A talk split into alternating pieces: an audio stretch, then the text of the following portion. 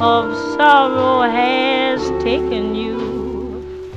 Angels have no thought of ever returning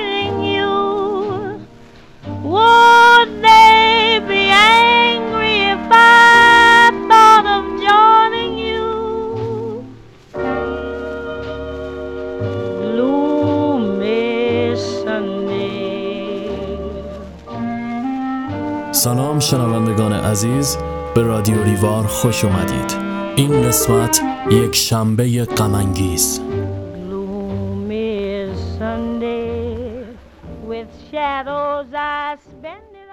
یک شنبه غمانگیز نام آهنگیه که توسط آهنگساز مجارستانی رژو سرس در سال 1933 برای یک شعر مجاری که توسط لازلو خاور سروده شده است ساخته شد.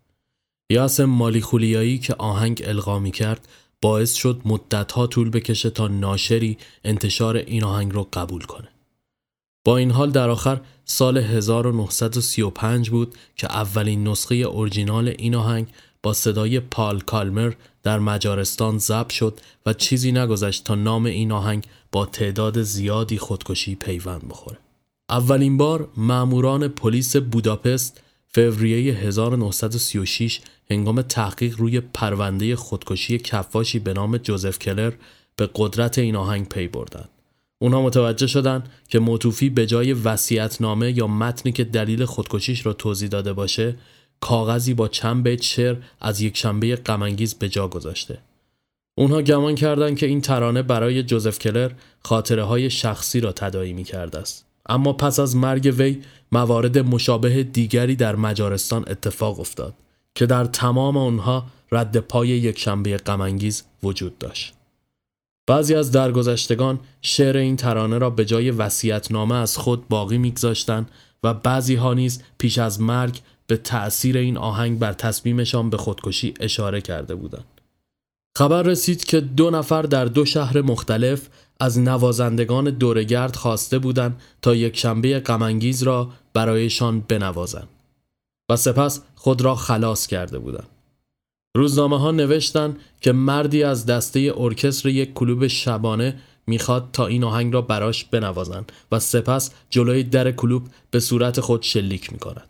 ماهیگیران می‌گفتند که هر از چنگاه یک بار بدن بیجانی را از رودخانه دانوب بالا می‌کشند که در انگشت های به هم چف شده کاغذی را چنگ زده و همیشه در تکه های از کاغذ که در مشت جنازه از آب محفوظ مانده است ابیاتی از یک شنبه غمانگیز پیدا می شود. سوژه عاشقان شکست خورده ای که دست دست خود را میکشتند برای روزنامه ها جذاب بود و به آسانی دست از سرش بر نمی داشتن. تا روزی که ماهیگیران جنازه دختری 14 ساله را از عمق دانوب بیرون کشیدند. مثل همیشه در مشتش کاغذی پنهان بود. اما این بار به خلاف همیشه اطرافیان دخترک گواهی دادند که او هرگز عاشق نشده است. اندکی بعد نیز پیرمردی هشتاد ساله خود را از طبقه هفدهم ساختمانی به پایین پرت کرد. آنها می‌گفتند که پیرمرد تا لحظه آخر به خواندن ادامه داده و صدایش تنها زمانی قطع شد که مغزش روی زمین پاشید. همچنین در شهر روم پسر بچه‌ای با شنیدن آهنگ از نوازنده دورگرد دوچرخهش را کنار رودخانه پارک کرد. کل پولهای جیبش را به دورگرد بخشید و خود را از روی پل به پایین انداخت. در شمال لندن نیز همسایه های وحشت زده زنی از پلیس خواستند تا در خانه او را بشکند و وارد منزلش بشه. چون مدت چند ساعت بوده که آهنگ یک شنبه غمانگیز به طور مداوم از خانه او شنیده می شده است. وقتی پلیس ها در را شکستن با جنازه زنی مواجه شدند که گرامافون بالای سرش روی وضعیت تکرار مداوم تنظیم شده بود. با مشهور شدن آهنگ در اروپا و آمریکا خودکشی های مرتبط با آن نیز به خارج از مرزهای مجارستان رسید. در شهرهای مختلف اروپا کسانی پیش از اقدام به خودکشی وصیت کردند که در مجلس خاکسپاریشان یک شنبه غمانگیز نواخته شود. شعر یک شنبه غمانگیز به انگلیسی ترجمه شد و چند نفر آن را اجرا کردند. مشهورترین نسخه به زبان انگلیسی با صدای بیلی هالیدی خوانده شده است. او از آهنگسازش خواسته بود تا ترانه را به گونه ای تغییر بده که شنوندگان آمریکایی به اندازه اروپایی افسرده نشن. چند دهه بعد هنگامی که دیاماندا گالاس خواست تا روایتی وفادار به اصل را به زبان انگلیسی روی صحنه اجرا کند ماجرای تغییر دادن آهنگ را برای شنوندگان تعریف کرد و مطلکی هم نصار موسیقی عام پسند کرد. نخواستن شما را غمگین کنن فکر می‌کنم موسیقی پاپ با همین تصمیم به دنیا آمده.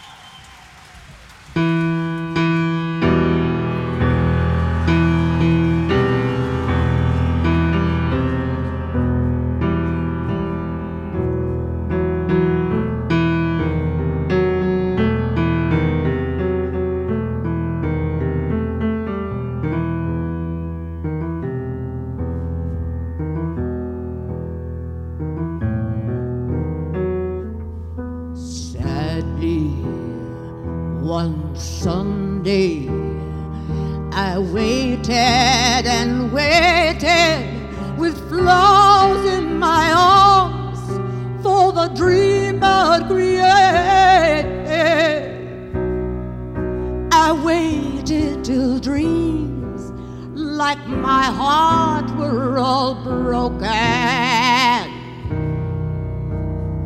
The flowers were all dead and the words were unspoken.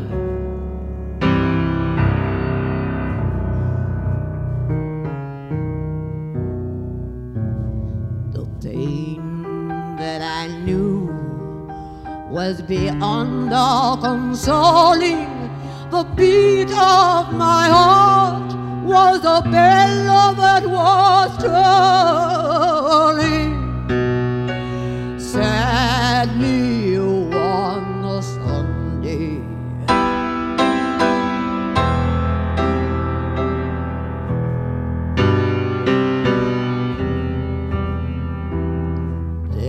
There came a Sunday when you came to find me. They bore me to church and I left you behind me. My eyes could not see one I wanted to love me. The sky was all dark and the stars were above.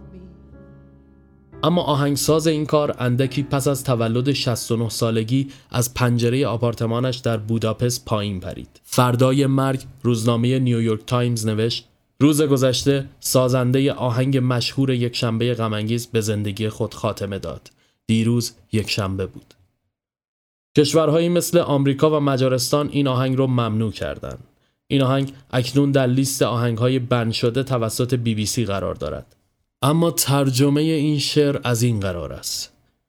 یک شنبه غمانگیز است. ساعات من سرشار از بیخوابی است. عزیزترینم سایه هایی که با من زندگی می کنند بیشمارند. گلهای کوچک سفید هرگز بیدارت نمی کنند نه در جایی که درشگه سیاه اندوه تو را در بر گرفته است.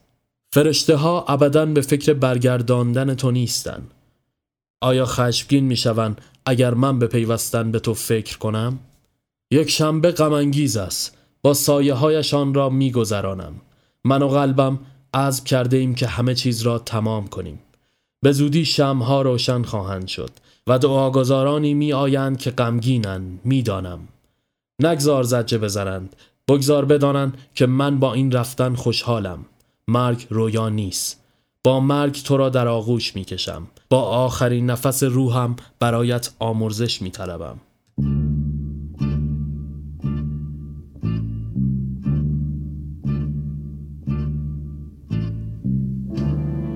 Some day is gloomy, my hours are slumberless. Dearest, the shadows I live with are numberless. Little white flowers will never awaken you. Not where the black coach of sorrow has taken you.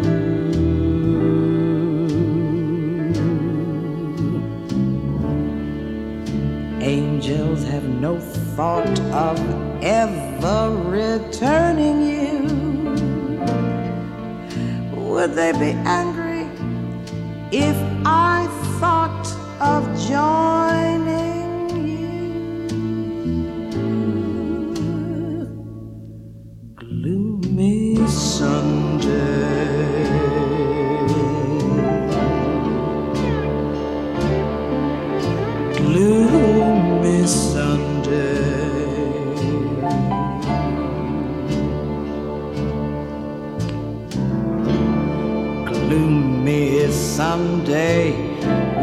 shadows I spend it all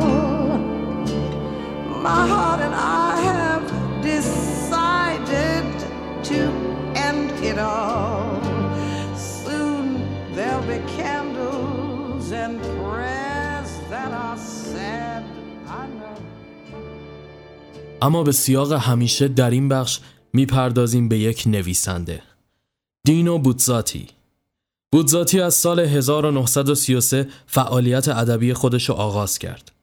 اون با نوشتن دو کتاب بیابان تاتارها و هفت فرستاده در عرصه ادبیات ایتالیا و جهان به شهرت رسید.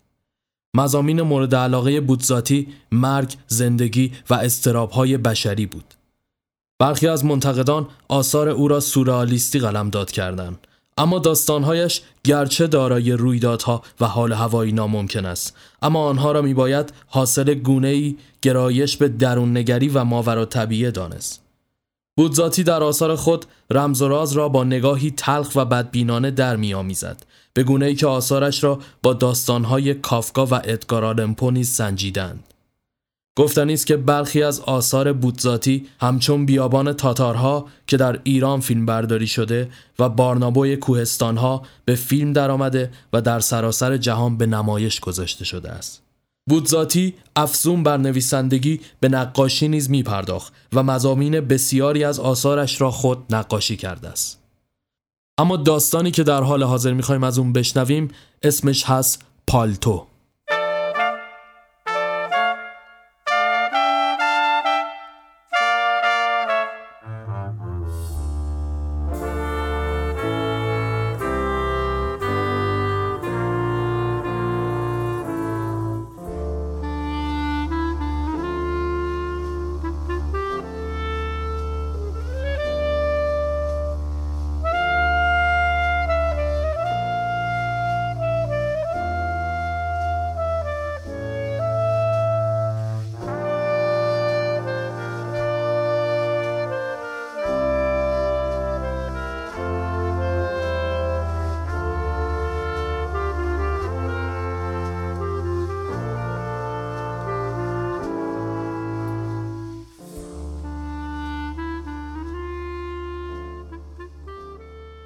پس از انتظاری طولانی زمانی که دیگر همه دست از امید چسته بودند یوهانس به خانهش بازگشت.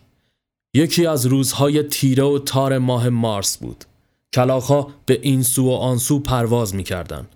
به صورت دور از انتظاری از در وارد شد.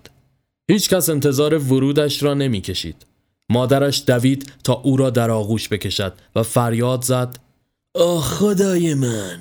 خواهر و برادر کوچک یوهانس یعنی آنا و پیتر نیز از شادی به جنب و جوش درآمده بودند. لحظه ای که ماهای مدیدی در آرزوی رسیدنش بودند فرا رسیده بود. لحظه ای که بارها آن را در خواب دیده بودند. یوهانس خاموشی مرموزی داشت و هیچ نمی گفت. گویا میکوشید از گریستن خودداری کند. مادر با گریه گفت چقدر بزرگ شدی اما چرا رنگت پریده؟ مادر با گفتن این جمله در حالی که ترسیده بود عقب رفت. به راستی هم رنگش پریده بود مثل آنکه رمق و توانش رو به پایان باشد. با خستگی کلاهش را از سر برداشت و به میانه اتاق رفت. روی صندلی نشست. خسته به نظر می رسید. بسیار نیز زیاد گویی لبخند زدن هم برایش دشوار است در نظر مادرش شبه غریبی می نمود که هر لحظه با او بیگانه تر و گریز پاتر می شد. مادر گفت پسرم دست کم پالتو تو در بیار با خودش فکر کرد چقدر پسرش بزرگ، زیبا، معقر و متین شده است. اگرچه رنگ پریدگیش ترسناک بود اما خب زیاد هم مهم نبود. پالتو رو در بیار و بده به من. مگه نمی بینی اتاق گرم و خفه اما یوهانس ناگهان با حرکتی تند و ناخداگاه خودش را عقب کشید و از ترس آن که مبادا دست به پالتو بزنند آن را محکم به خود پیچید. نه ولم کنید نمی‌خوام پالتومو در بیارم از اون گذشته همین الان باید برم باید بری؟ بعد از دو سال تازه برگشتی و حالا می‌خوای دوباره بری؟ پس از آن خوشحالی بزرگ باری دیگر رنجی بی پایان او را فرا گرفت رنجی که تنها مادرانی آن را حس می‌کنند که طعم فراغ را چشیده باشند همین حالا می‌خوای بری؟ یعنی نمی‌خوای چیزی بخوری؟ یوهانس با لبخندی غمناک در حالی که گوشه گوشه خانه را مینگریست گفت مادر جان من غذا خوردم و در حالی که به نقطه نامعلومی در گوشه اتاق خیره شده بود با لحن مرموزی ادامه داد در منزلگاهی که نزدیکی اینجاست توقف کردیم آها پس تو تنها نیستی کی با تو بود؟ از رفقای همگروهانت بود؟ شاید پسر مونا بوده نه نه توی راه با اون آشنا شدم الان بیرون خونه در انتظار منه بیرون منتظره؟ چرا اونو به خونه دعوت نکردی؟ اونو تو خیابون تنها گذاشتی؟ مادر به سوی پنجره رفت و آن سوی باغچه پشت نرده های حیات مرد سیاه پوشی را دید که با خونسردی جلوی خانه قدم می‌زد. بیان که بداند چرا توی قلبش در کشاکش شادی فراوان رنجی مرموز و ناشناسی حس کرد که هر لحظه بیشتر از قبل قلبش را میفشرد. یوهانس گفت اینطور بهتره. ممکنه این کار براش مشکل ایجاد کنه. پس دست کم یه لیوان آب براش ببر. نظرت چیه؟ عیبی که نداره. نه مادر. راستشو بخوای اون کمی غیر عادیه. ممکنه عصبانی بشه. من نمی‌فهمم. این دیگه چجور آدمیه؟ خب چرا با اون دوست شدی؟ از جون تو چی می‌خواد؟ پسر آهسته و غمگین گفت درست نمیشناسمش. توی راه بهش برخورد کردم. خودش با من اومد. چیز دیگه هم نمی‌دونم. مثل اینکه خوشش نمیآمد در این مورد صحبت کند. مادر هم که این را حس کرده بود برای اینکه او را ناراحت نکند موضوع صحبت را عوض کرد و گفت هیچ فکر کردی اگه ماریا بفهمه تو برگشتی چه حالی میشه؟ می‌دونی که چقدر خوشحال میشه حتما به خاطر اونه که دائم میگی باید برم اینطور نیست؟ می‌خوای پیش اون بری مگه نه؟ یوهانس فقط لبخند تلخی زد لبخندی که گویی می‌خواهد وانمود کند که شاد است اما به علت درد پنهانی که در دل دارد نمی‌تواند مادر نمی توانست درک کند که او چرا چون این غمگین گشته است. چقدر شبیه روزی بود که می‌خواست راهی جبهه جنگ بشود. اما اکنون دیگر جنگ به پایان رسیده و او بازگشته است. دیگر زندگی جدیدی پیش روی اوست. روزهای آزادی، روزهایی که در آن ترس و نگرانی نیست. چه شبهایی که با هم خواهند بود و چه شبهایی که آنان پشت سر نگذاشته بودند. شبهایی که ناگهان صدا و نور انفجار آن را شعلهور می ساخت. هر لحظه به یاد آدمی میانداخت که شاید عزیزش نیز در چنین آتشی سوخته و نابود شده باشد و یا شاید بدن عزیزش با سینه تیر خورده و خونین در میان خرابه ها خشک حرکت افتاده باشد. نه، دیگر این تصورات به پایان رسیده بود. او دیگر بازگشته. چقدر ماریا خوشحال می‌شد به زودی بهار می رسید و آنان در کلیسای دهکده ازدواج می کردن. حتما هم روز یک شنبه مراسم عقد را اجرا می کردن. آوای دلنشین ناقوس به گوش می رسید و بوی گلها هوا را اطراگین می کرد. اما چرا یوهانس چنین رنگ پریده و پریشان است؟ چرا نمی خندد؟ چرا از نبردهایش حکایت نمی کند؟ چه رازی در این پالتو است؟ چرا آن را در خانه و در این گرما از تن بیرون نمی آورد؟ شاید لباس زیر آن پاره و کثیف است. اما از مادر که نباید خجالت کشید و چیزی را پنهان کرد. خیلی دوست داشت به افکار پسرش پی ببرد. شاید مریض است یا خیلی خسته. اما چرا حرفی نمی‌زند؟ چرا او را نگاه نمی کند؟ به راستی هم یوهانس کمتر نگاهی به او میانداخت. حتی به نظر می آمد که میکوشد نگاهش با نگاه او تلاقی نکند. گویا از چیزی می ترسید. در این مدت برادر و خواهر کوچکش با کنجکاوی و تعجب بیان که چیزی بگویند نگاهش می‌کردند.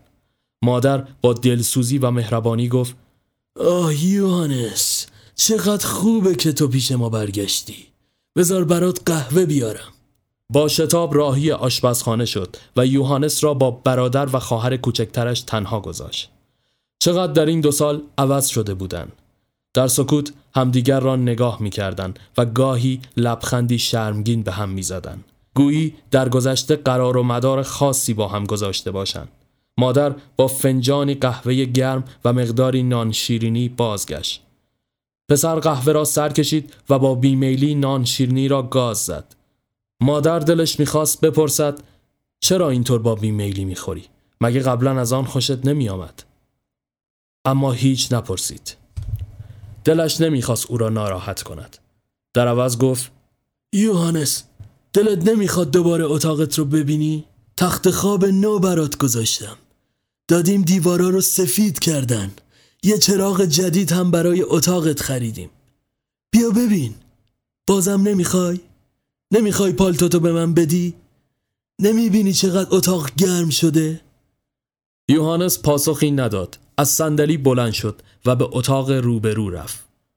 چنان آرام حرکت می کرد که گویی در خواب راه می رود. مادر جلوتر دوید تا پنجره ها را بگشاید. سرباز همان گوشه ایستاد و اساسیه نو پرده های سفید و دیوارهای شفاف را تماشا کرد. همه چیز تمیز و مرتب بود. آرام گفت چقدر زیباست. اما چشمانش به طرز عجیبی بی حالت و سرد می نمود. در این لحظه در این لحظه مادر متوجه شانه های نحیف و تکیده پسرش شد و غمی که هیچ کس نمی توانست آن را دریابد وجودش را فرا گرفت. آنا و پیتر معصومانه پشت سر برادرشان ایستاده بودند و در انتظار ابراز شادی بودند که دیده نشد. دوباره گفت چقدر زیباست. ممنونم مادر. دیگر چیزی نگفت. با دیدگانی مسترب به این سو و آن سو نگاه کرد. به کسی میمانست که بخواهد گفتگوی رنجاوری را پایان دهد. مرتب با دلواپسی از پنجره مرد سیاه پوش را نگاه می کرد که آهسته به چپ و راست قدم بر می داشت. با کوشش فراوان تبسمی کرد اما مادرش سرانجام صبرش تمام شد و به او التماس کرد. تو رو به خدا یوهانس راستشو بگو چی شده؟ تو چیزی رو من پنهون می‌کنی؟ چرا نمی‌خوای به من بگی؟ پسر لبهایش را گاز گرفت گویی بخواهد نالش را در گلو خفه کند سپس با صدایی غمزده و آهسته گفت مادر جان حالا دیگه وقت رفتن من رسیده دیگه باید برم باید بری؟ خب حتما خیلی زود برمیگردی مگه نه؟ میری پیش ماریا؟ یوهانس با صدایی دردناک گفت نمی‌دونم مادر نمی‌دونم در این لحظه او به سوی در رفت و کلاه سربازیش را بر سر نهاد. اما حتما بر میگردی اینطور نیست؟ من امو جولیوس و امت رو هم خبر می‌کنم. خیلی خوشحال میشن. با هم جشن می‌گیریم. سعی کن قبل از غروب حتما برگردی. یوهانس نگاه تلخ و دردناکی به مادرش انداخت. نگاهی که تا اعماق وجودش نفوذ کرد. گویی می‌خواست بگوید تو رو به خدا مادر بیش از این چیزی مگو و قلبم را مخراش. دوباره گفت مادر من باید برم. اون کسی که بیرون وایستاده منتظر منه. حالا دیگه خیلی بیتاب شده. همین که خواست از در بیرون برود خواهر و برادرش که هنوز از دیدنش شادمان بودن خودشان را به او چسباندن. و پیتر گوشه پالتوش را بالا زد تا ببیند یونیفرم برادرش زیر پالتو چه شکلی است. مادر که میترسید یوهانس ناراحت شود داد زد پیتر دست نزن چی کار می‌کنی؟ به راستی نیز وقتی مرد جوان این کار برادرش را دید ناراحت شد و داد زد نه نه دست نزن اما دیگر دیر شده بود پالتو برای لحظه ای کنار رفت مادر در حالی که دستهایش را جلوی دیدگانش گرفته بود با لکنت فریاد کشید آه یوهانس پسر عزیزم چی به روزت اومده؟ چرا اینجوری خونالودی؟ یوهانس بار دیگر و برای آخرین بار مصمم گفت مادر باید برم. اون خیلی منتظرم بوده. خداحافظ آنا. خداحافظ پیتر. خداحافظ مادر. وقتی به در رسید ناگهان خارج شد. گویی او را باد برد. او و مرد سیاه پوش سوار بر اسب به تاخت رفتند. اما نه به سوی خانه ماریا. بلکه به سوی افق و به سوی کوههای سر به فلک کشیده. مادر به اطراف خود نگاه کرد. قلبش خاموش و خالی شده بود. چنان خالی و توهی که حتی قرون متمادی هم نمی توانست آن را پر کند. حالا ماجرای آن پالتو و علت غم پسرش را می‌فهمید. مهمتر از همه مردی که در خیابان قدم می‌زد همان مرد سیاه پوش و صبور جلوی خانه را. به راستی که او چقدر مهربان دلسوز و صبور بود. او یوهانس را به خانه بازگردانده بود تا با مادرش بدرود گوید. تا او را برای سفری ابدی با خود ببرد.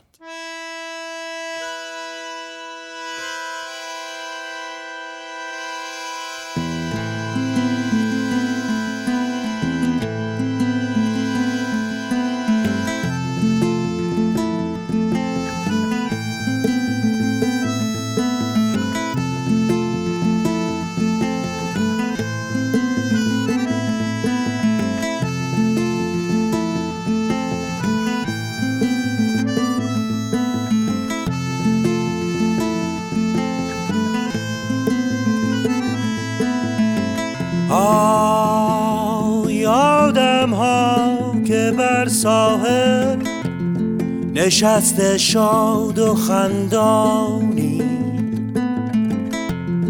یک نفر در آب دارد می سپارد جان. یک نفر دارد که دست و پای دائم می‌زند روی این دریای تند و تیره و سنگین.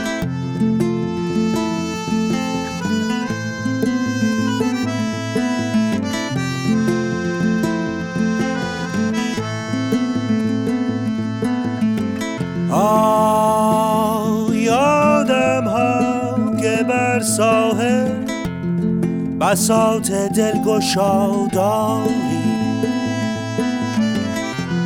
نان به سفره جامتان برتن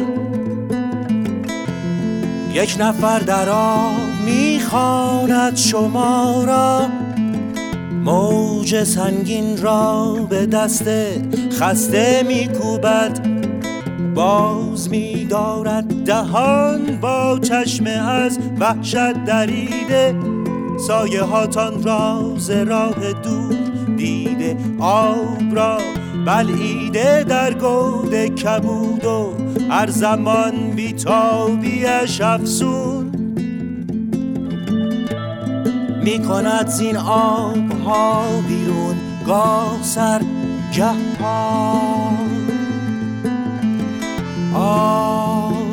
یادم او راه دور این کهن جهان را باز می پاید می‌زند فریاد و امید کمک دارد.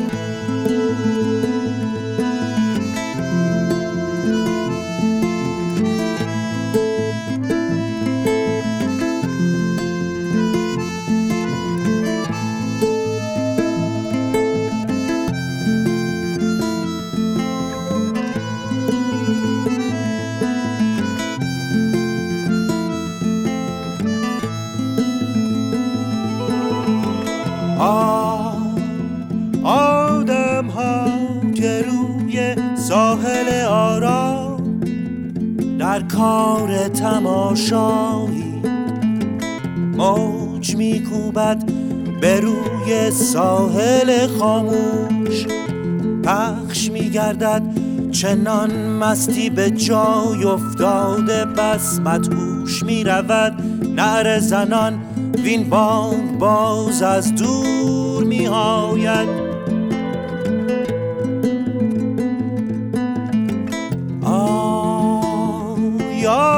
am home.